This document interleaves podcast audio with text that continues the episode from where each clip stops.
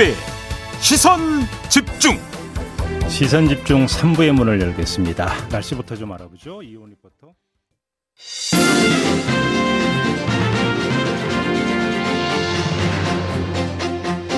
네, 매주 목요일에 만나는 슬기로울 정치 시간입니다. 더불어민주당 선대위 정무실장을 맡고 있는 윤건영 의원 모셨습니다. 어서 오세요. 네, 안녕하세요. 윤건영입니다. 조금 전에 김종인 전 총괄과 인터뷰했는데 혹시 오시면서 들으셨습니까? 절반 정도 들었습니다. 어떤 좀그 평을 좀 해주신다면.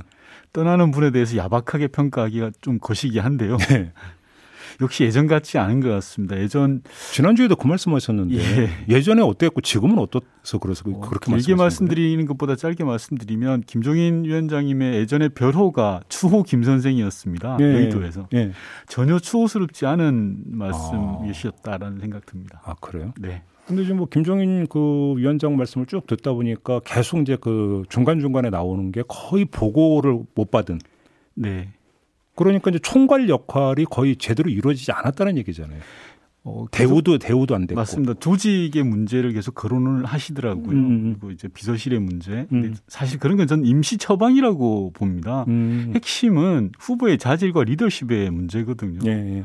임금님기는 당나귀기라고 모두가 알고 있어요. 그런데 음. 국민의힘 내부에서만 아무도 그 이야기를 제대로 못하는 것 같고 아하. 오히려 언론에서 음. 윤석열 후보의 자질과 리더십을 지적하고 있는 그런 형국인 것 같아요. 아 내부에서는 윤석열 후보에게 문제가 있다는 얘기도 못 꺼낸다. 네, 그렇습니다. 그 정도라고 보시는 겁니까? 지금 상황이 그렇지 않습니까? 임금님기를 당나귀라고 아무도 이야기 못 하고 있죠. 그러면 보수 언론만 이야기하고 있죠. 그러면 어제 그 윤석열 후보는 기자회견에서 시간을 좀 주시면 변화된 모습을 보여드리겠다 이렇게 다짐을 했는데 어제 기자회견에 대한 총평을 우선 말씀드리면 음.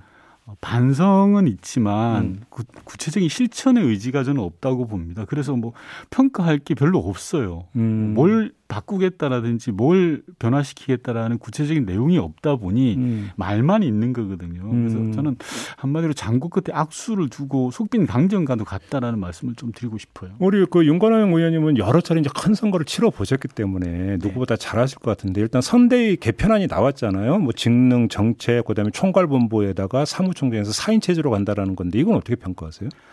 어, 조직은 바꿀 수도 있습니다. 그러나 조직보다 더 우선되는 게 후보의 자질과 음. 리더십입니다. 음, 음, 음, 대선은 총선과 다르기 때문에 음. 대선 대통령 후보의 영향이 거의 절대적이다라고 할 수 있거든요. 사실 이번 문제만 하더라도 매머드 선대위가 문제가 되는데 음. 매머드 선대위를 애초 만든 사람이 윤석열 후보와 윤핵관들이지 않았습니까? 네. 앞서 방송에서도 김종인 위원장은 그렇게 반대를 했다라는 음. 건데도 음. 그렇게 만드는데 지금 와서 김종인 위원장을 토사구팽시키고 음. 오히려 원인 제공자들은 그대로 둔 상태에서 어, 지금 진단을 내리고 처방을 내렸죠. 그러니 진단이 잘못됐으니 전 진로가 제대로 될 수가 없다라는 음. 이야기를 드리고 싶습니다. 그러면 윤석열 후보가 바뀔 여지는 별로 없다고 보시는 겁니까?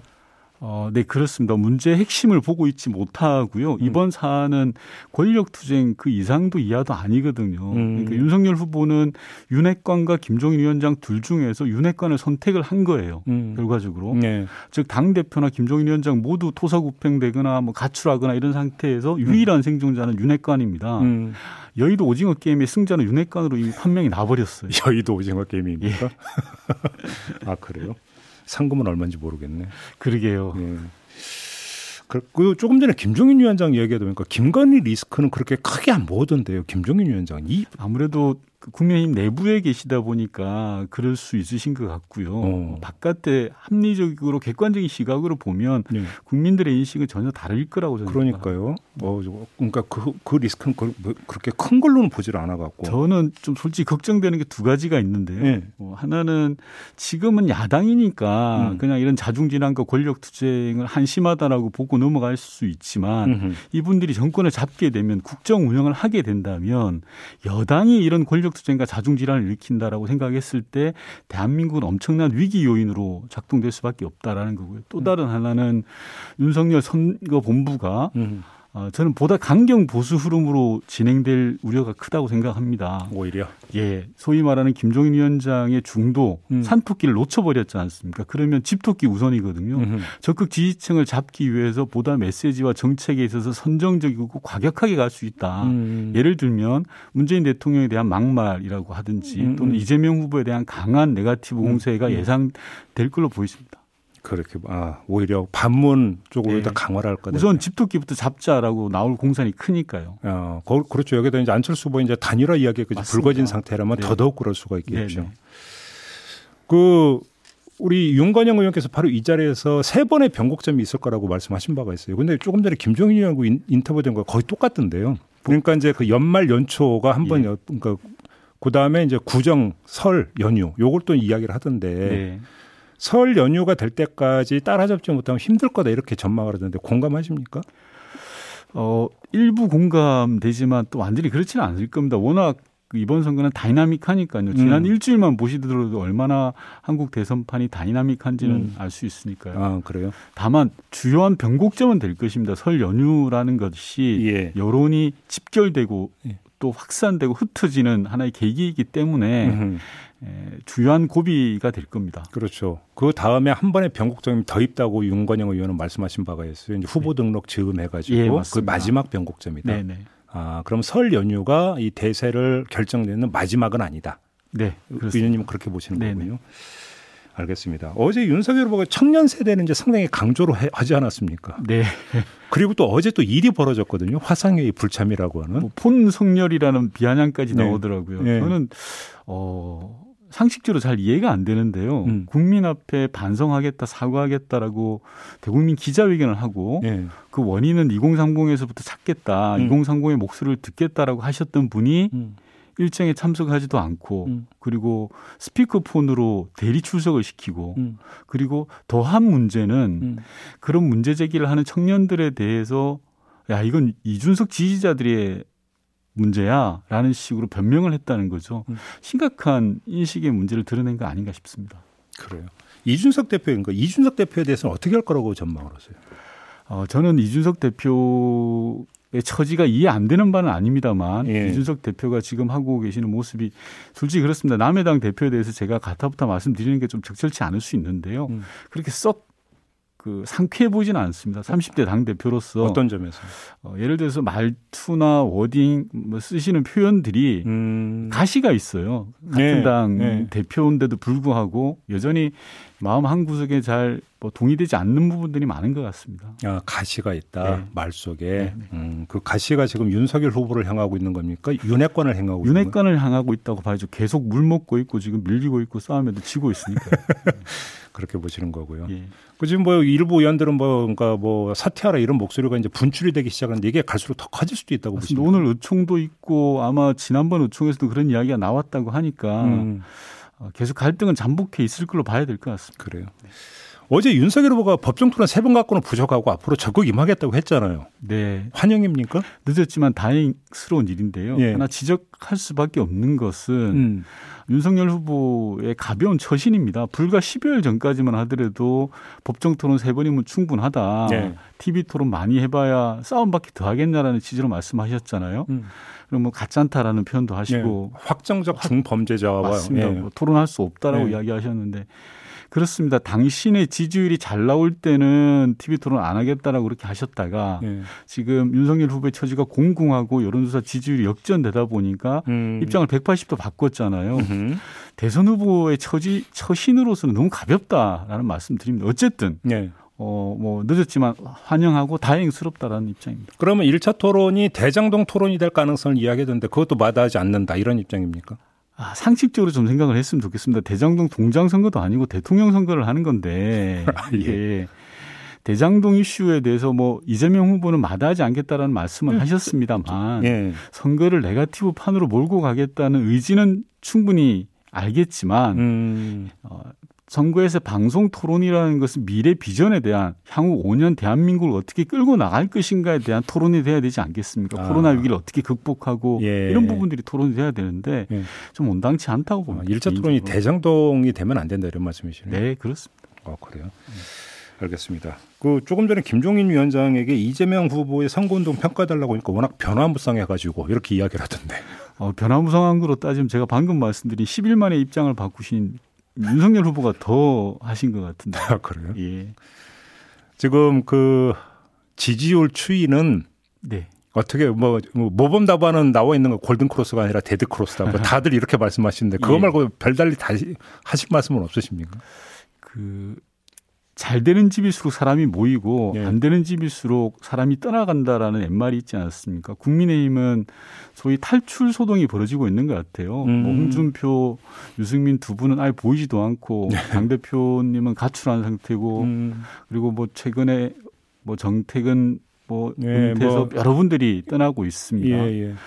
어, 반면에 우리 민주당은 원팀으로 쭉 진행이 되어오고 있고 이제 드림팀으로 나아가려고 하고 있습니다. 음. 선거가 잘 될수록 저는 두 가지만 기억을 하면 된다고 생각합니다. 태도는 낮고 절박하게, 음. 방향은 경제와 민생으로. 음. 오로지 민생. 예. 음. 그리고 뭐 골프 치시는지 모르겠습니다만 골프 칠 때 머리 들면 안 된다고 하지 않습니까? 아 그런가요? 뭐 저는 쳐본 적이 없어. 예, 그렇거든요. 근데 예. 선거 때도 마찬가지입니다. 잘 나갈 때 머리 들면 안 됩니다. 아 골프에 올리고 똑같습니까? 예. 아, 그렇군요. 예. 이낙연 전 대표가 이제 그 어제 네. 같이 이제 광주에 가지 않았습니까? 이제 그 호남 쪽에서의 어떤 후보 어떤 지지도 결속 효과는 확실하게 나타날 거라고 그렇게 전망하십니까? 아, 그렇습니다. 이낙연 대표님은 위원장을 맡아주셨고 정세균 대표님은 후원회장을 맡아주셨습니다. 네. 전통적 지지층이 강한 호남이 좀 힘을 모아줄 것으로 보아지고요. 음. 근데 이제 그런 것들이 특정 지지율, 득표율로 해석되는 거는 좀 과하다라는 생각입니다. 왜요? 앞서 말씀드린 걸로 대답을 대신할 수 있는데요. 네. 어, 저희가 자세는 낮고 네. 절박하고 음. 그리고 방향은 경제와 민생으로 나가는 것이 음. 전부여야 된다 생각을 합니다. 뭐 기대하는 거 뭐 나쁜 건 아니잖아요. 기대하는 게. 예. 너무 말씀을 아끼시는 거 아닙니까? 아닙니다. 어, 저희가 지금은 정말 더 절박한 게 더 필요하다고 생각을 합니다. 예, 그 천만 탈모인과 관련된 이야기가 나오지 않았습니까? 네, 네. 또 반대쪽에서는 모퓰리즘이라는 또 비판도 나오던데 예. 이게 어떻게 정리가 돼야 된다고 생각하세요? 혹시 우리 앵커님은 풍성하신가요? 좀 화면 나가고 있습니다. 저도 좀 걱정되는 지금 시기에 와 있거든요. 예. 그래서는 정치가 국민들의 아픔을 알아가는 게 필요한 것 같습니다. 음. 그리고 시대가 많이 바뀌었죠. 과거에는 아무렇지도 않던 것들이 음. 지금은 아픔으로 다가오는 거죠. 그리고 음. 탈모인들 같은 경우에 자존감의 문제로 보지 않습니까? 네. 이걸 미용이 아니라. 네. 그래서 저는 충분히 검토 가능하다라고 생각을 하고요. 걱정하시는 재원에 관해서도 예. 정책본부에서 긴밀하게 살펴보고 있습니다. 하나하나 따져보고 있어서요. 예. 크게 걱정하실 일은 아니다라고 말씀. 근데 이게 지금 이제 그 임플란트 이야기까지 같이 결합이 되면서 이제 더 이제 재정 문제가 이제 그 급부상을 하고 있는 것 같은데 현실적으로 예를 들어서 어떤 탈모약과 임플란트 모두 건강보험 적용 되는 게 가능하냐? 이 물음에 대한 분명히 최대한 빠른 시간 에 답을 내놓아야 되는 거예요. 예, 맞습니다. 지금 정책본부에서 준비를 하고 있어서요. 예. 빠른 시간 내에 답을 드릴 걸로 예상됩니다. 근데 가능성이 있다고 근데 만에 하나라도 어렵다 해버리면 오히려 후과가 더 커지는 거 아닙니까? 그러겠죠. 근데 이제 앞서 말씀드린 것처럼 국민들이 아파하는 부분 그리고 음. 정부의 재정이 어디에 써야 되느냐라는 네. 부분인데요. 예. 국민이 필요한 곳에 국가 재정이 쓰여지는 게 저는 당연하다라고 보고 예. 그게 핵심적인 거다라고 말씀드리고 싶습니다. 그래요? 네. 그리고 알겠습니다. 앞서 제가 그, 뭐, 윤석열 후보 선대본부에 대해서 한 가지만 좀 말씀드리고 네. 갈게 있는데, 네. 권영세 의원을 총괄 상황본부 또는 뭐 본부장. 총, 괄 본부장. 네, 본부장님으로 인정을 하셨던데, 역시 검사 출신이세요. 음. 네, 뭐 검사 출신이 나쁘다는 건 아닙니다만 음. 검사 선대위의 한계를 벗어나지 못했다라는 걸 하나 말씀드리고 싶고 그래요.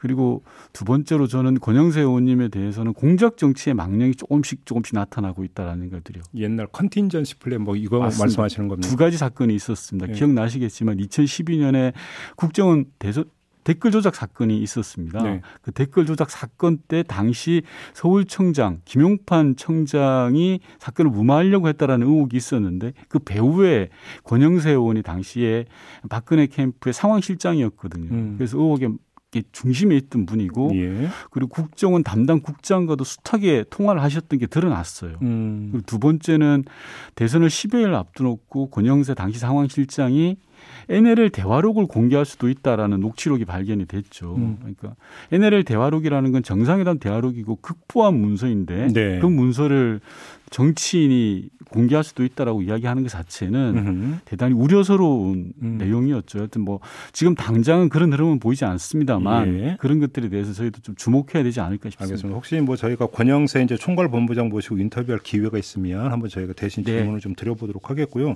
이상하게 의원님이 뭔가 나오기 전날 북한이 꼭 뭔 일을 벌이는 그러니까 혹시 염두에 두고 하는지 잘 모르겠는데 그러게요. 발사체를 쏘아 올렸는데 조금 예. 전 속보에 따르면 조선중앙통신 보도에 따르면 극초음속 미사일이다. 네. 이렇게 이제 밝혔다라고 이거 어떻게 봐야 되는 겁니까? 어, 북한 측의 발표고요. 예. 북측의 발표고 우리 와 미국의 정보 당국에서는 지금 자료를 분석하고 있는 중입니다. 음, 음. 정확한 자료 분석은 아직 끝나지 않은 걸로 보여집니다. 예. 어, 일각에서는 어, 이번 신년사를 통해서 김정은 위원장이 직접 모습을 드러내서 음. 어, 입장을 밝힐 거다라고 했는데 그걸 음. 대체하는 것 아니냐, 즉 아. 강한 압박을 음. 무언의 무력 시위를 하는 것 아니냐라고 해석하시는 분들도 있습니다. 네. 또 반면에 예. 뭐 북한이 발표하는 극초음속 미사일이라고 하면 김정은 위원장이 현장 지도라고 하는 속칭 음, 음. 현장에 나와 보는 것이 있는데 그러질 않았거든요. 네. 그러니까 나름 북측에서 일정한 선을 긋고 음. 어, 그 선 내에서 지금 움직인다라는 양쪽의 시각이 있는 것 같습니다. 알겠습니다. 근데 문재인 대통령이 종전 선언을 추진하고 있는 마당에 이 그 지금 장면이 연출이 된 건 어떻게 해석을 해야 되는 겁니까? 기본적으로 온당치 않죠. 예. 북한은 계속적으로 제가 방송에서 말씀드렸지만 미국에 대한 압박을 통해서 돌파구를 찾으려고 하는 것 같습니다. 음. 그런 차원에서 보면 앞서 말씀드린 일종의 무력 시위의 성향도 있는 거죠. 근데 안 받아들이겠다는 뜻으로도 해석할 수 있는 거 아닙니까? 종전 선언? 어, 뭐 저는 현재까지의 상황으로만 진단해 보면 그럴 가능성이 매우 높습니다. 하지만 보시고. 음. 그렇다고 해서 우리가 종전과 평화를 포기할 거냐. 음, 음. 마지막까지 그 끈을 놓지 말고 북한을 설득하고 음. 북한도 더 이상 과거와 같은 그런 방식에서 벗어나야 됩니다. 음. 대화와 타협으로 나와야 된다라는 말씀입니다. 알겠습니다. 이렇게 마무리할게요. 고맙습니다, 의원님. 네. 민주당의 윤건영 의원과 함께했습니다. 세상을 바로 보는 또렷하고 날카로운 시선. 믿고 듣는 진품 시사. 김종배의 시선 집중.